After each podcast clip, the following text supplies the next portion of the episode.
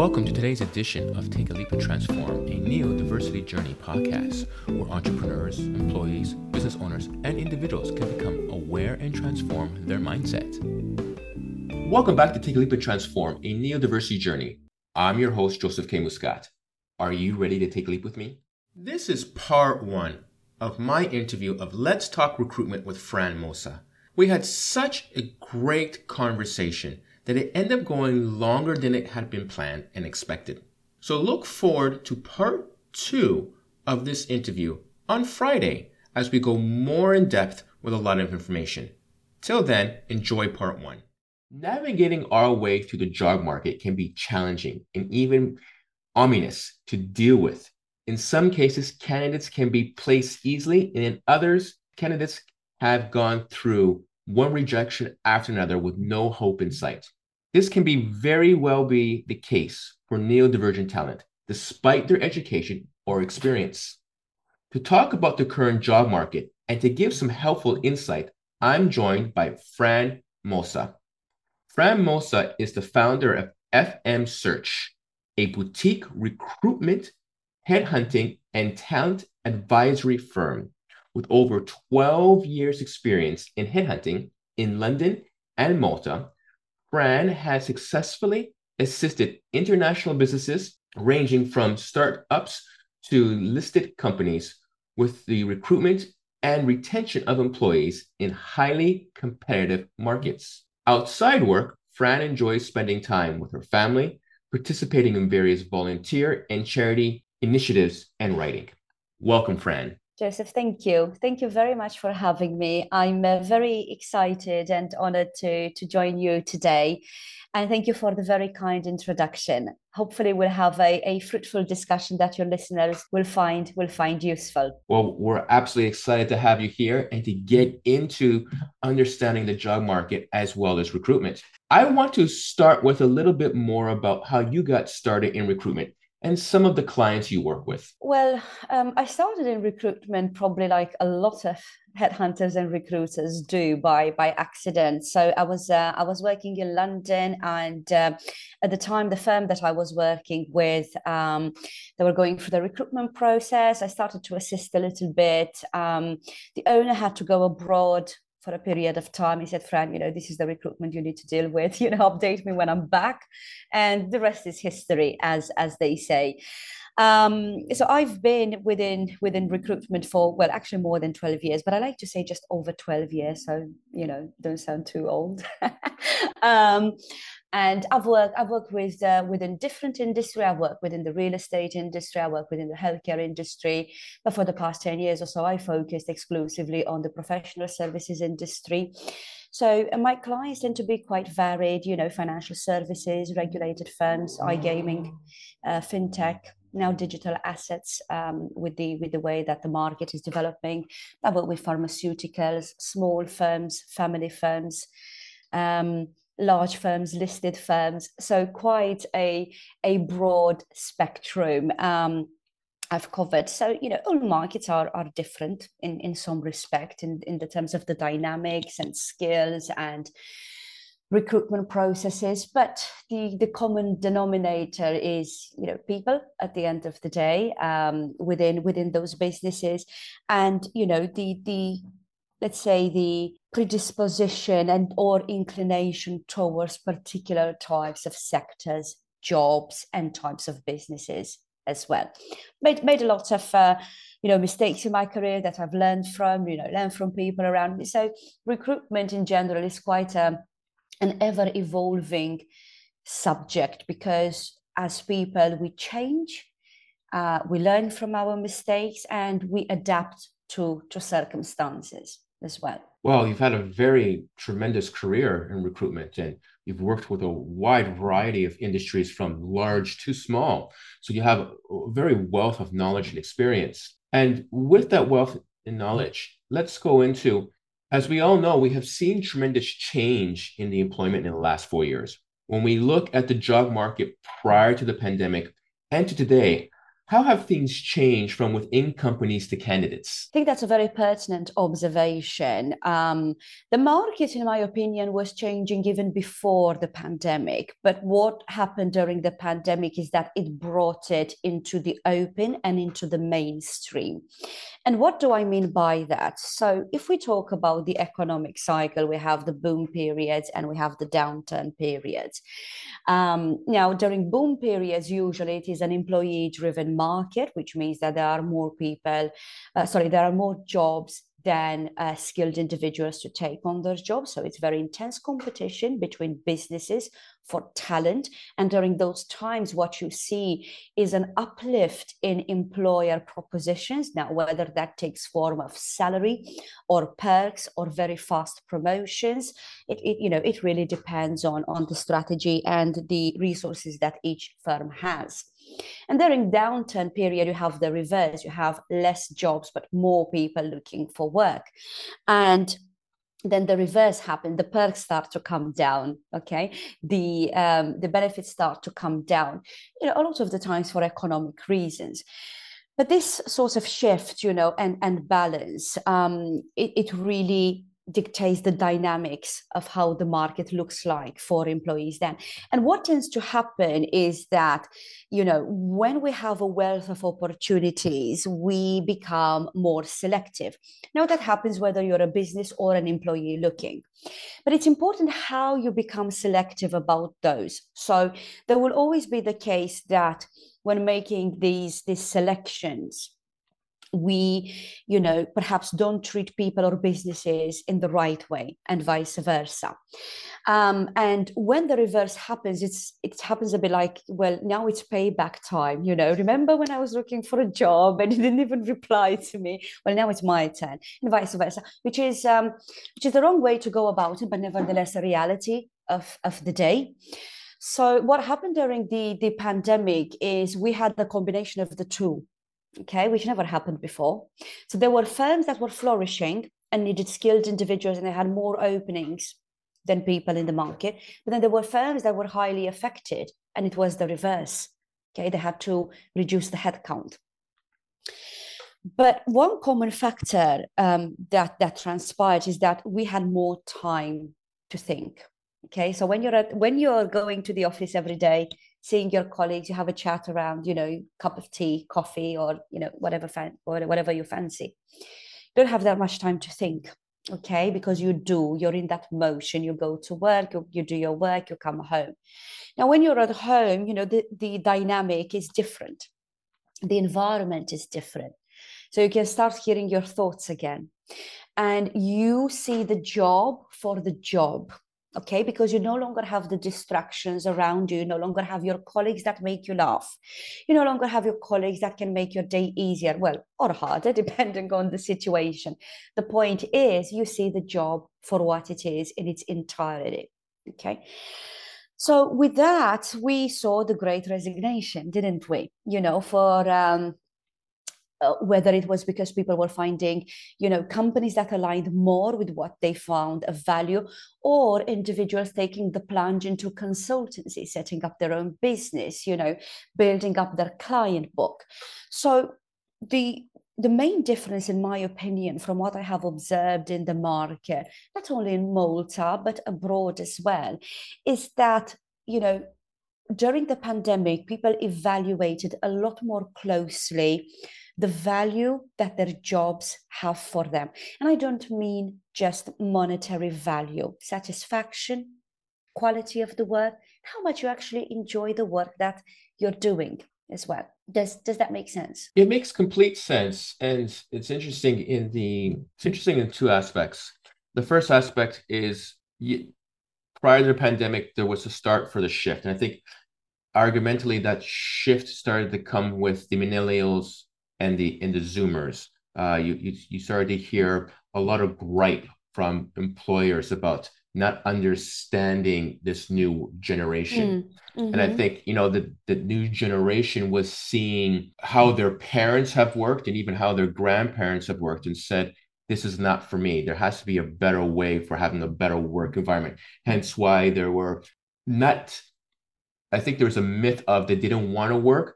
I think it was more of I want to have the better conditions to work in. And having, if you're going to have higher expectations, and I'm also going to have higher expectations for what for what I want for the lifestyle that I want to have in work and outside of work. I think the second aspect is definitely it's interesting you said that during the pandemic or even after the pandemic, you saw a combination of both. Um, that's interesting. I think it depends on the sector, to be perfectly honest. You know, it definitely depends on because, for example, I, I just just yesterday or the day before actually, I just finished doing a a training for managers in the UK, and you have two or three of the managers in there who are in desperate need in the engineering factor uh, industry or in uh, the manufacturing aspect where they're in desperate need. There's there's there's there's not enough talent. They're trying to recruit talent. So I think again, it depends on the industry where both of those things are happening. I think the other aspect is definitely a lot of people did a valuation. and uh, I like the comment you did that you stated that seeing the job for the job. And again, this is where you kind of gets it's a question for later, but if I recall correctly, but where you have this quiet quitting and going back to what was even happening prior to the, to the pandemic, where it is, if this is how I, if this is what the job is and this is how I'm going to be treated, then I expect more.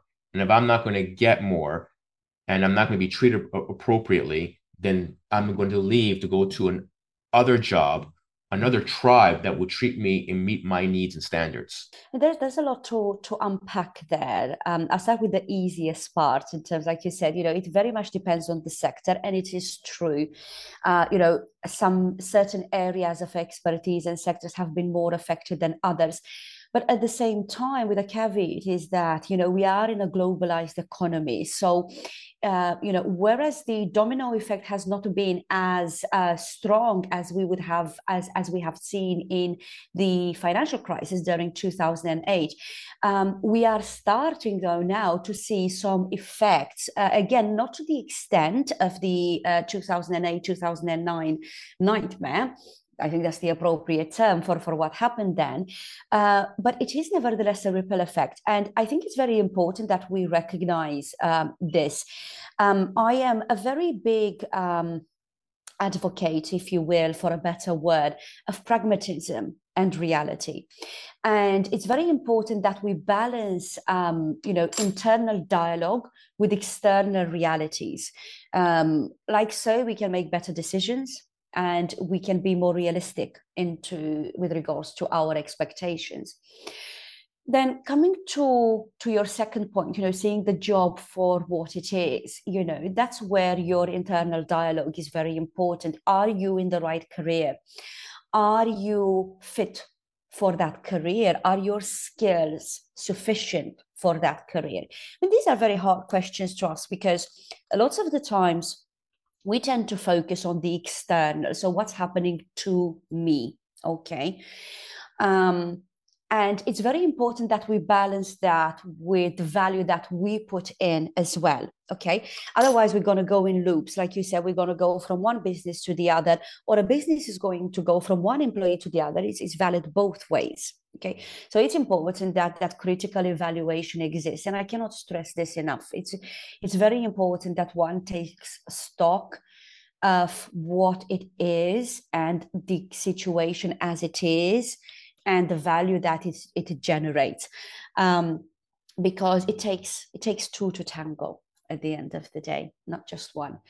Um, with regards to you know quiet quitting like i said we're going to get into that later you know but um, yes like, like you said um, if something doesn't work it's important to understand why it doesn't work whether you're a business or an employee. See what your part is in the not working bit. Um, take steps to see if that can be rectified and then make a decision. Now if that decision leads with you leaving or the you know business finding someone else that's absolutely fine but i think it's important to go through that process because it will help you not make the same mistakes but it will also create the opportunity for dialogue between parties. That's very very sound advice and a very good perspective. I agree with you in regards to what is the reality of the situation um, and definitely the the internal dialogue. I mean, yes, if if you're not going to if a company's not going to necessarily meet your standards, then you also have to be realis- realistic about what your standards are, and try to find a midpoint. Um, otherwise, again, through that self evaluation, if that midpoint can't be found, then you have to look elsewhere. And this definitely brings up into the next question uh, but before I get to that, you know, I'm seeing from from the conversations that I'm having with with clients and with people that I'm coaching is that a lot of people are leaving with no prospects because of not necessarily either a because of the standards or b which is more of the cases of how they're treated at work. So when we look back at the market there has always been these these kinds of issues. And they may have been ignored or not dealt with. And, but since the pandemic, a vast light has been shined onto these particular problems. You know, and it's kind of funny where mental health was not always looked upon in a in a professional in, setting in a professional setting but since the pandemic it has been um, but still there's still these concerns. And going back i'm seeing a lot of people leaving because of how they're being treated at work with a boss mentality rather than a leadership mentality. So what have you been seeing as being the problematic with with recruitment practices in this regards you are right. I mean, I, I think even um, the other day I saw an article online, you know, um, that individuals, you know, quit without having necessarily another job aligned. I mean, this can be a combination of factors, but I, I would say that the primary factor of that is that having the comfort of knowing that jobs are out there as well. Again, I, I don't believe it's wise to ignore realities and we are in a candidate driven market. But if it was you know if we were to turn back the clock to 2008 that wouldn't have happened okay? Because it would be unwise to do so. So there is a combination of things that factors never in isolation. Um, now why are people doing that? Um, i think a lot of the time more often than not is for very, very valid reasons. Now, those reasons can be the environment that does not work with the individual's personality and how they want to work. Um, it, and at other times, it could be the job in itself. I've seen a lot of people going through career changes, shifts, some more dramatic than others. When I say more dramatic, you know, a complete, you know, change of, you know, um, job in you know someone is a is an economist and they're becoming an artist for example okay? So complete shifts or you know smaller changes you know perhaps sticking with the same example from an economist you're going to a uh, you know perhaps um, uh, let's say business advisor you know so still within the same sphere but you know different dynamics so when you mentioned the, the boss mentality and everything, again, th- th- this is a matter of perspective as well. Some people work very well with that sort of environment, others don't. You know, so again, this becomes a matter of perspective and what works for you and what doesn't. Okay. Now, it can we do things better? Yes. Can we improve them? Yes. But sometimes and i've seen this it's not a style you know that works for me but it's a style that can work for some people. Like you know again i, I revert to your example you know listen you have to do this this this this is that and the other and that's it. Some people work very well like that. You know i don't think it's a very high number but they you know they're part of the equation as well. So again it's about the internal dialogue what works for you and what doesn't. And when it comes to, to recruitment practices, it's very important that, you know, these sorts of things are taken into consideration during the recruitment process or pre-onboarding. So the way that we conduct interviews is very important, but also the way that candidates approach interviews is very important. Okay, it's um, we have moved along with a lot of things, like you said, being more open about mental health, being more open about what add value, what adds value to people within the workplace, and vice versa. But we haven't changed the way we're interviewing very much, unfortunately. And until we look at that, we're going to have the same discussion in three years time again you know so for me interviews are an opportunity to discover the person next to you. I think if, if you know everyone would approach interviews with a curiosity mindset it would change a lot the dynamics you know. See the person behind the desk as it were.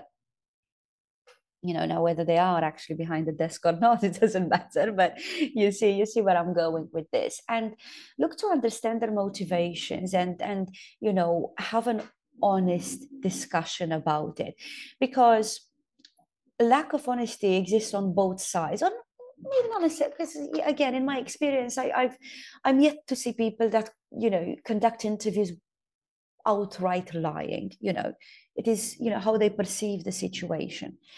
But you know presenting pros and mine pros and cons you know and you know understanding your limitations is very important and this goes for both parties. Because as companies may say yeah yeah yeah you know we're going to train you we're going to do this that and the other. You go in there and it's not like that. But the reverse exists as well. Where can say yes i'm very good with this. Yes i understand this. I can do that. I can do the other. When you actually go and do it you don't know how to do it or you don't know how to do it very well. So this um, gap exists on both sides. And again, it is important that we look within ourselves and we understand the contribution we're having to that. We can't expect the other person, now whether the other person is the business, the interviewer, or the candidate, for them to do all the extra mileage and we just sit there waiting. And that goes on, you know, both sides. I don't know if I answered your question. Yeah, you have, uh, but it's opened up um, a can of worms. a can of worms. It's, it's definitely opened yeah. up a can of worms. Definitely coming from a neurodiversity perspective, and even and even just just the whole concept of of recruitment in general. Um, I mean, first off, let's tackle here. You mentioned does the boss environment. You know, some people work well in that. Yes, I, I, I would concede that there is a percentage that work well with that. Uh, but to answer your question, uh, based on the latest Gallup Reid study in regards to employee engagement, uh, which just came out last year, and they do it every two to three years around the world about measuring engagement. It's only up at 19%. And the and it's only it's actually gone up in consideration um, to the previous study, but the numbers are greater in in North America, where they've made a lot of changes, than, than it is in Europe, according to the study. Now, the, the overall effect in that regards, though, is that the boss mentality is not the favorable factor when it comes to work environments. It is proper leadership, proper communication, and motivation in the workplace that is had that is pushing the the level for better work environments. So it so if you have a boss and a leader, it's the leader that has excels. It's the leader that has high turnover. Sorry, uh, less turnover less and greater turnover, pro- yes. and, and, and greater productivity. And it's the boss that has less productivity and more turnover. Yep. Yep. Absolutely. So now you mentioned our previous car- part of the conversation about doing a self evaluation. Do you have the skills? Do you have the job? Uh, is this can you work in that environment? I think that is a valid point. And what I would say is, I think a lot of individuals, but in particular in this conversation, neurodiverse talent has the has the skills, but they're not being recognized for the skills. They're they're being more recognized for their challenges, and it's an issue of whether the employer, the manager, has the skill set to engage properly, be a leader rather than be a boss. Are, are you treating your? Are they treating their employees as people and thinking about the user experience, or are they treating them as as commodities, whether you know they use and throw out the next day? Um, and then the interview section, that's where the can of worms really comes into play. There's a number of factors there. I mean, let's start off with the job advert. The job advert, if it's not written properly, and a lot of job adverts are not written properly, where they don't focus on the essential skills, where they're using lingo that has double meaning or they, doesn't relate to the job, or they're adding a lot of fluff that interferes with the job. You know, like team player, communication skills, leadership skills, natural learner. I mean, these words, you know, don't. It depends on the situation. You know, you may have someone a natural learner, you know, and that's a that's an interesting one because you may learn something in 30 days, but I may learn something in 60 days. Now, 60 days for me is natural for me. You know, so does that mean I'm not I'm not a natural learner by your standards? And communication, I communicate differently, but I'm I'm I can communicate. So what does communication skills mean? You know, and so when it comes but to the so one the job advert if it's not written in clean, simple, precise language, and you're very clear about what you're looking for, that's the other thing too. I think a lot of job adverts have more wants than what there is the actual skill set for what the job is.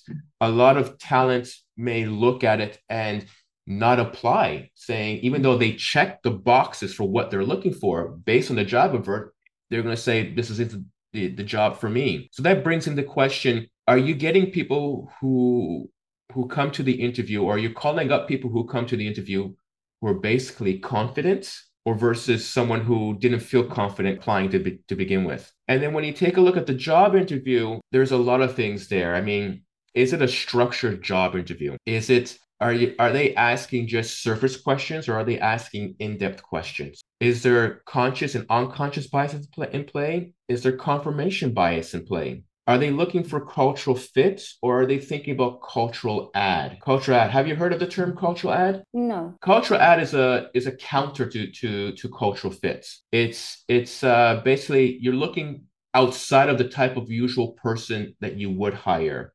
Yes, do they meet your values? Yes, uh, would they would they potentially be a good fit for the company? Yes, can they do the do the job? But at the same time, they're adding a different perspective, a different uh, mindset that's outside of what you would usually hire. So you're usually hire prototype A and you're looking for potentially someone who's pro- prototype B, someone who would challenge and question you, but still do the job.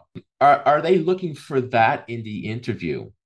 And and then the other aspect is are are they just basing their their judgment on the conversation or on the CV or are they actually testing the people to see if they actually can do the skills that are required for the job? And that's the other mm-hmm. aspect. Are they asking questions that's based on the essentials of that job? And that's where the, the challenge i think you know in those kind of worms as well about the job the, the interview process where it needs to be perfected. Hey listeners i want to share with you not one but two workshops that i've put together to bring awareness and to uplevel the skills of employers and managers in human resources. The first workshop aids in building more inclusive environments in the workplace for neurodivergent talent and in developing the skills of management to be more engaging with their teams. I geared the second workshop towards examining and providing practical solutions and how to be more inclusive to neurodivergent talent in the recruitment process reach out to me on my website to learn more about this amazing program. Um, again, a lot, a lot to unpack. So um, I'll, I'll, start with, with with the study that you've mentioned. You know, and and and I agree with you. Like I said, you know, for the boss mentality works for a very small number of people. I can't say you know a large number. Um, and definitely leading with empathy and with the desire to to work together i think this, this is what it it boils down to is that we work together towards a common goal. And it's important that that goal is aligned then those companies absolutely do better. Um, but again not always the case. Again there are many factors at play okay here. Um, so it's important again I'm, I'm as you can see probably i'm a very big fan of balance and putting things into balance. There is never you know one thing will change everything. There's all small little things that contribute towards creating a better environment and process. So if we're talking about then the recruitment process starting with job advertising for example. So I mean, there is there are two elements to it. Um, one of them is important to make the distinction and and you know this comes from me as a headhunter because as a headhunter the job is very different to that of an hr a lot of people confuse it but they are essentially very very different. Um, so a job advert- advertisement need to attract people you know to grab their attention okay to look at it. You're not going to grab people's attention by putting 12 bullet points is it? Um, and you're not going to attract people's attention by only talking about you. Okay, so we want, I want, I need, you know. So it's important with job adverts as much as possible, you know, to give a bit of a flavor of, of what they would gain out of it. How would that make their life better? How would it improve their either professional situation or personal situation, depending on, you know, the type of jobs that you are recruiting for. So it's important um, that you know job adverts, in order to attract talent, actually are written to attract talent rather than to tell talent what you want. So that's number one. Then how job adverts are written, and this is very very interesting point, and there is a very big learning curve to be had here. Um, one uh, one of the, the the the mentors that I use for um, for copywriting and training, you know, they shared a uh, a program where you upload your job adverts to see whether they are they use either more masculine or feminine language, and I found that incredibly interesting. It's not something that I've even ever considered in my mind, uh, but I was pleasantly surprised that most of my adverts were neutral. Um, so that that was a good thing. But then, you know, when I was describing, for example, when when we used words like competitive, it was more male dominated, and I think that there's there's that's wrong. It's, it's not like women cannot be competitive, you know um, or or depending on you know what type of gender you identify of as it, it, doesn't mean that you know those words are exclusively reserved for you know the other side. And i found that really interesting and i think there's a lot of education to be had there but there is also a lot of education that we need to do ourselves and say okay they use that language. And a lot of the times people don't even realize that by using that language you know it, it, it is not inclusive. So i think it's important that you know we we adopt the discussion or the application with the view of again critical thinking am i right for the job? Okay then let's talk with them and see what they're about. Because a lot of the time when you were talking about unconscious bias of course it exists even conscious bias unconscious bias. You know it, of course it exists. Absolutely absolutely. We we as humans we form thinking patterns based on our experience and interactions. The more that we are exposed to a certain category of people and events, the stronger our bias is. Okay, because this is how we learn. We learn by repetitive behavior and by recognizing situations that we have been in before. So, when something different to what we have been used to comes along, the first reaction is defensive okay? This goes back to to to our dna okay? That you know something unknown's happened oh no we're going to die. We need to protect ourselves from this. That has still stayed. And a very interesting fact i'm going to share this you know just to make the conversation a bit lighter. You know hiccups okay?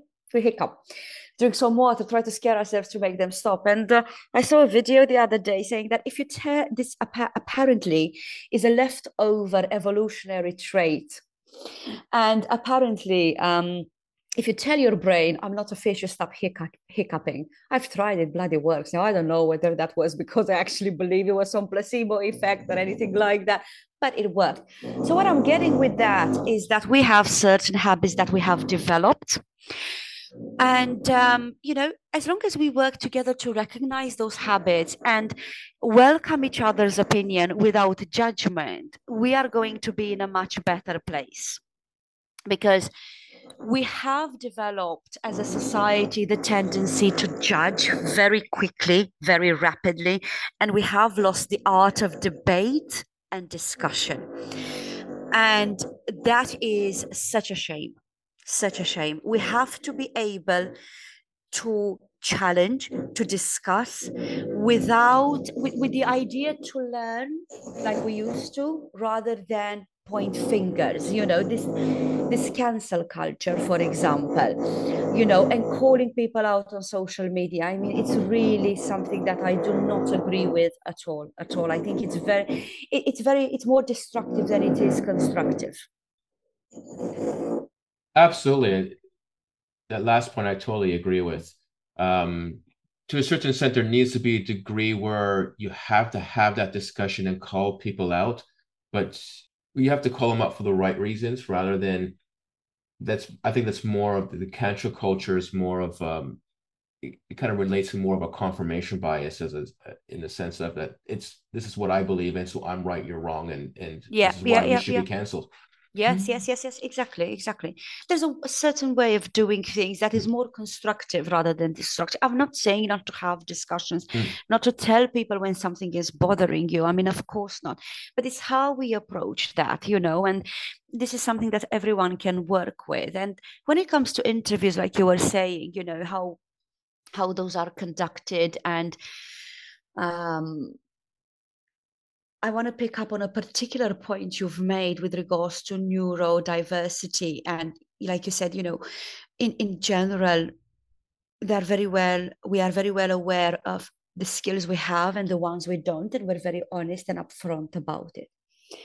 And this is where the problem happens in interview. You know, people want to hear what they would like to hear. So when someone honest comes across and tells you, look, I'm good at this, but I'm not good at that, instead of focusing on the good and the skill set, like you said, you're focusing on, oh, but they said they're not good at, at that. And the other person said they're good at all of this. How realistic is that assessment? Let's be honest. Yeah. So here is a question for interviewers and businesses. Embrace honesty and, and differences, especially when they are presented real, because when you know you can work with, it's what you don't know that is hard to work with. I agree with you 100% on that. The the aspect in that regards though is that there's just a complete and utter lack of training and understanding and empathy. So I'll give you an example. I was coaching someone um, who's been having a hard time finding work. And one of the things I do coach is that you need to you need to become an advocate for yourself and you need to be upfront and honest. And yes, there might be consequences to this, but this comes down to an issue of whether or not the workplace is safe, which happens to be ironically the next question. But before we get into that, she disclosed to where they're looking for English only for um, for um, the call center, and she disclosed up front that she's dyslexic, and the recruiter said, "Oh, what's that? I've never had anybody tell me that before." Hmm. And then and then she as she's processing and saying it, she goes, "Oh, you mean like reading difficulties?" You know, you know, and and of course she replies, "Well, reading difficulties that's at the tip of the iceberg." but there's various levels of dyslexia. You know, I'm not at that level. I'm at, I'm at a completely different other level, she said. And she said, okay, well, you know, I wouldn't worry about it because this would be more speaking than reading, and there's there's less reading, so so it would it shouldn't be an issue. And right there, you know, just from that opening commented, is that one again, there's a lack of training, there's a lack of understanding. At that point, the the interviewer should have said, okay, well, what is dyslexia and how does it affect you? And that kind of conversation never came out. It puts neurodiverse talent in a very particular place where is this the type of environment that I want to work for? Or is it a safe place for me to work Mhm. for? Mhm. Is it safe Mhm. for me to disclose? Very, very interesting example indeed. Very, very, very interesting. I must say. I mean, first of all, you know, in the example that you gave, you know, absolute full admiration for for the upfrontness and and honesty um, of that. Uh, I'm trying to. I was trying to think whether I had anyone, you know, disclosing something similar to me throughout my career. I can't think, um, on at least on the top of my head, anything to that. And you know, yes, we we have to become more educated, definitely. Um, and it's you know that training is lacking. You are right definitely. And this is something that we need you know to talk more about. But we need to talk about like i said like you said i, I really love the way you said you know in a safe space you know so that recruiter didn't know. Was the the person's reaction the one that the person expected from what you're telling me? No you know. Does that make them a bad person not necessarily and definitely not in the context that you gave me. So then it's also you know if one makes that disclosure say look tell me about the job. And i will tell you that whether in the context of the job you know if i am comfortable and let, us have an open discussion. So again i think if we lead with that empathy like you said and with that safety mindset we can have better conversations definitely. And we learn more where we're when we are in a safe environment than when we're put on the spot.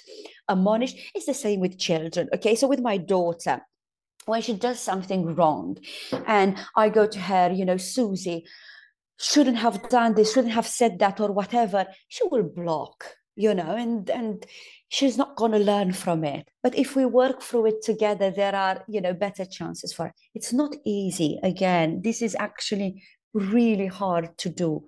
It requires a lot of patience. And it requires you leaving your ego aside and embracing the other person and leaving the ego aside it is, you know, the human task at the end of the day, right? Um, philosophers and and religious people and you know we we try to, to break this down for centuries and we haven't managed. And we will be a long time until we manage if we ever do. But the closer we get to it the better our lives can become. Like you said the safer our environments can become. In that regards then how can recruiters whether internal or external?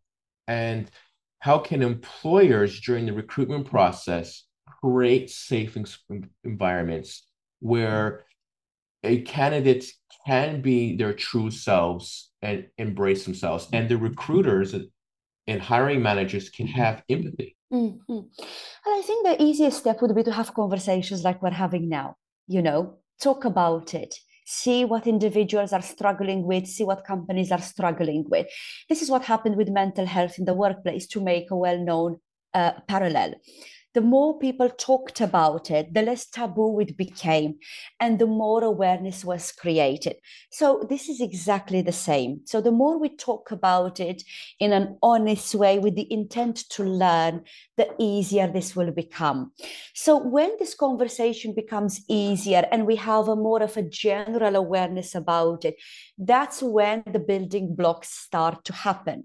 So, again, using the, the parallel of mental health, a lot of companies started to provide provide mental health programs and training, whether that was in the form of therapy support or having their managers trained to recognize um, mental health challenges or discussions within the workplace. So the same goes for neurodiversity. You know, once we become more aware about, we can start putting the building blocks, training programs. Um, definitely, this requires professional help. You, you are not going to get this program from someone like myself. I'm not a trained professional in such subject. So my contribution as a recruiter is in, you know, creating, like you said, a safe space pace talking about it welcoming you know everyone and and having this honest conversation. And then when it comes to companies is if you have the external professional help you can start looking at your recruitment practices at your advertising practices like you've mentioned at your interviewing practices and at the environment within the workplace as well. So it is a process. And as long as there's willingness and openness towards it, you know, we can start together building building these these blocks, you know. And now that I think about it, you know, as a recruiter, what can us recruiters do? So, you know, when, when I correspond with individuals, you know, initially a lot of the times is via email okay? And i do I'm, i was actually thinking about i do get emails you know that are perhaps not written in what would expect to be the norm whatever that is. But when i say the norm i usually refer you know to structure sentence and syntax. I you know I always pick up the phone and have a conversation with the person, you know, and we discuss and everything, you know, and I'm, you know, if if it's for a job where writing is particularly important you know that it has to be you know particularly important maybe it's because because of presentations board meetings you know uh, uh whatever it may be i discuss with them so you know this job involves the rights of writing. I've noticed this. Can you walk me through it? You know let's talk together and things like that. So things like this do do do help. Um, i i had um, situations you know when when people blocked you know. Now whether that is due to neurodiversity or nerves or anything it, it does it really matter you know they block so you know create that environment say look do you need a minute? You want us to go back you know let's unpack you know and then help them you know with you. I mean yeah it happens to me a, a lot of the times you know that i lose my train of thought you know it happens a lot more often than I would I would care to admit on a podcast, you know, but it's true. It is very true, you know. Or or people who who are stuttering, you know, just just be patient, you know, offer them a glass of water. You know, say, look, do, do you need five minutes? Do you want me to walk out?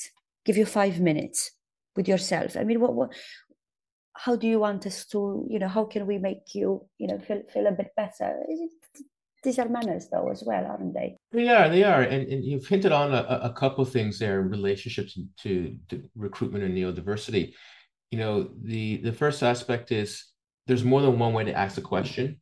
And are you if someone's having difficulty with the question there's another way to rephrase it. The the other aspect you know you you mentioned the the stuttering aspect you know. In in this regards it comes down to not relation to stuttering but in relation to to the point i'm making is that people need time to process the information this is where working memory comes into play where uh, processing speed comes into play which all relates to cognitive function and executive function um, so because someone hasn't answered it then it may not necessarily they're having difficulty with the question but they need time to receive the question. They need time to be able to process the question, and then they need time to be able to respond to the question. So that requires recruiters to to have that understanding and to give that space. Yes, yes, yes, to process.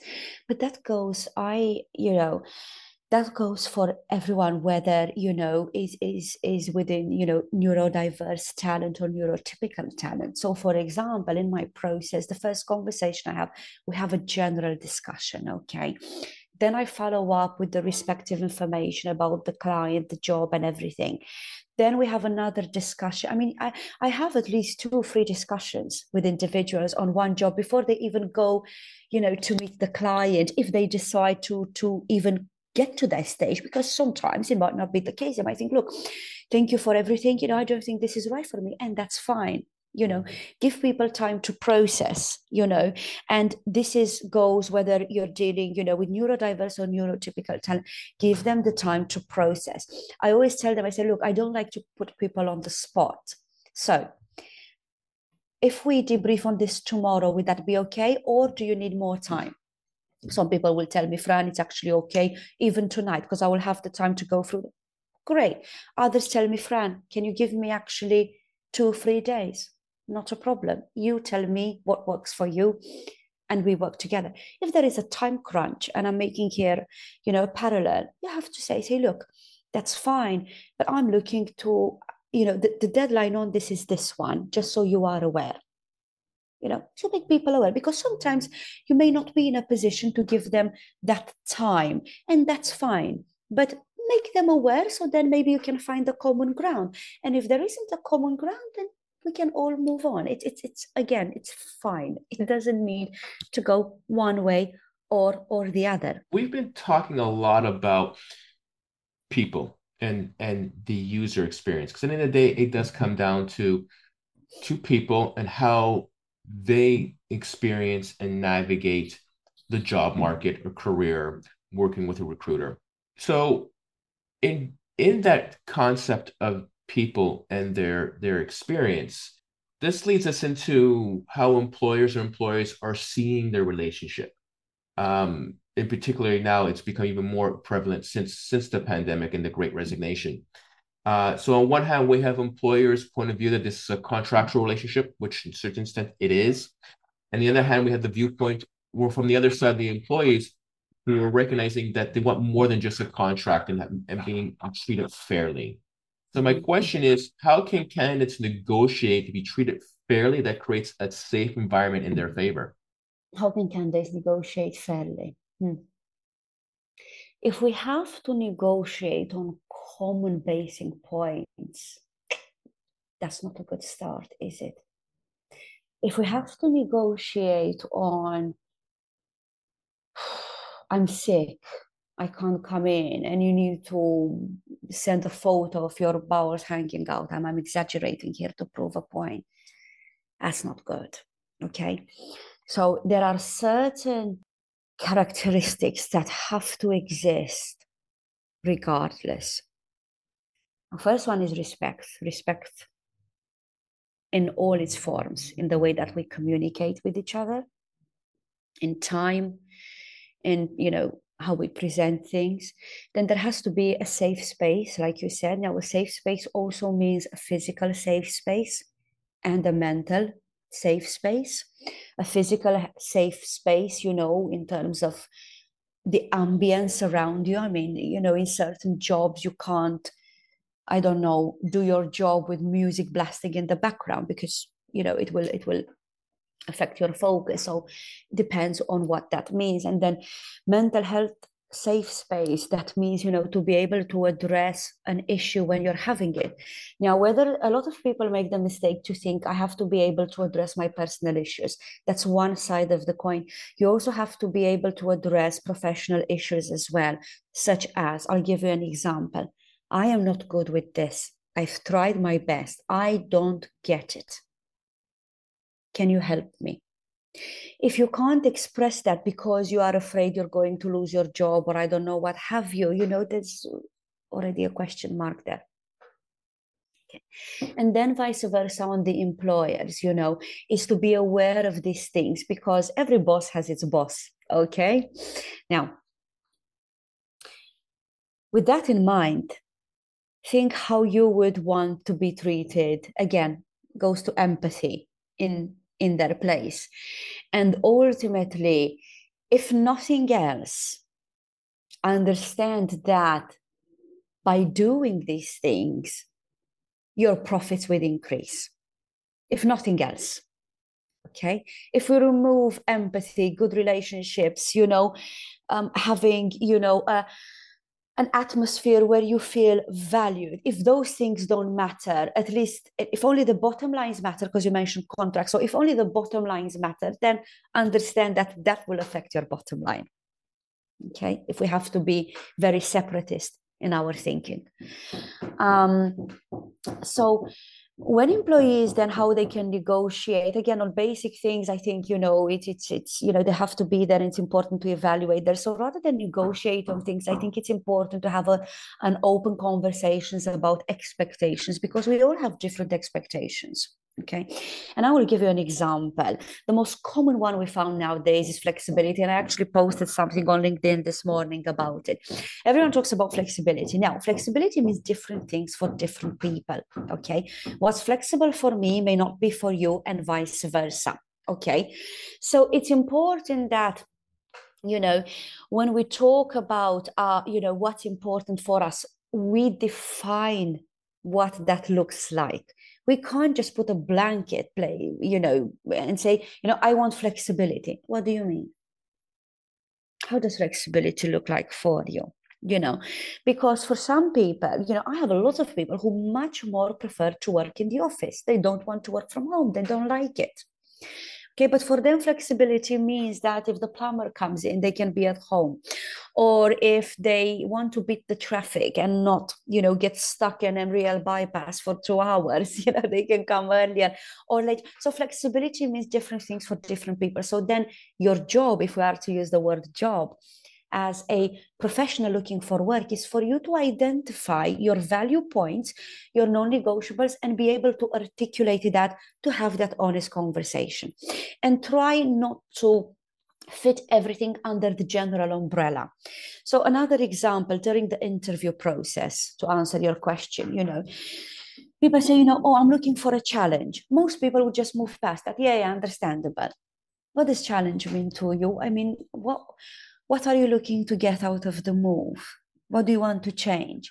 And it's important that you're clear about those things because the less clear you are, the greater the unknown will be, and the greater the chances are that you will walk into a place that does, I don't like to use the word good and bad, that does not align with what you're after. And the same goes for employers. Okay, these are the skill set that we need, and this goes back to you know the first part of the discussion. You know, lots of employees put you know a, a bullet point of you know communication skills. I mean, we talk or we write, okay, whether it's verbal communication or written communication or signal communication, in one way we communicate. So, what, what does that mean? So, a lot of the times when we unpack that, it could be, for example, within executive level roles. Communication skills, usually what they mean by it is to be able to be diplomatic during very intensive discussions that can be emotionally charged. Now, that is a very crucial skill that not a lot of people have. So when they read, they see that, they understand, yeah, no, I wouldn't be comfortable, you know, contradicting myself with with with a room of 10 people nah, I'd, I'd rather skip that you know? So it's important to articulate what is and what isn't as well.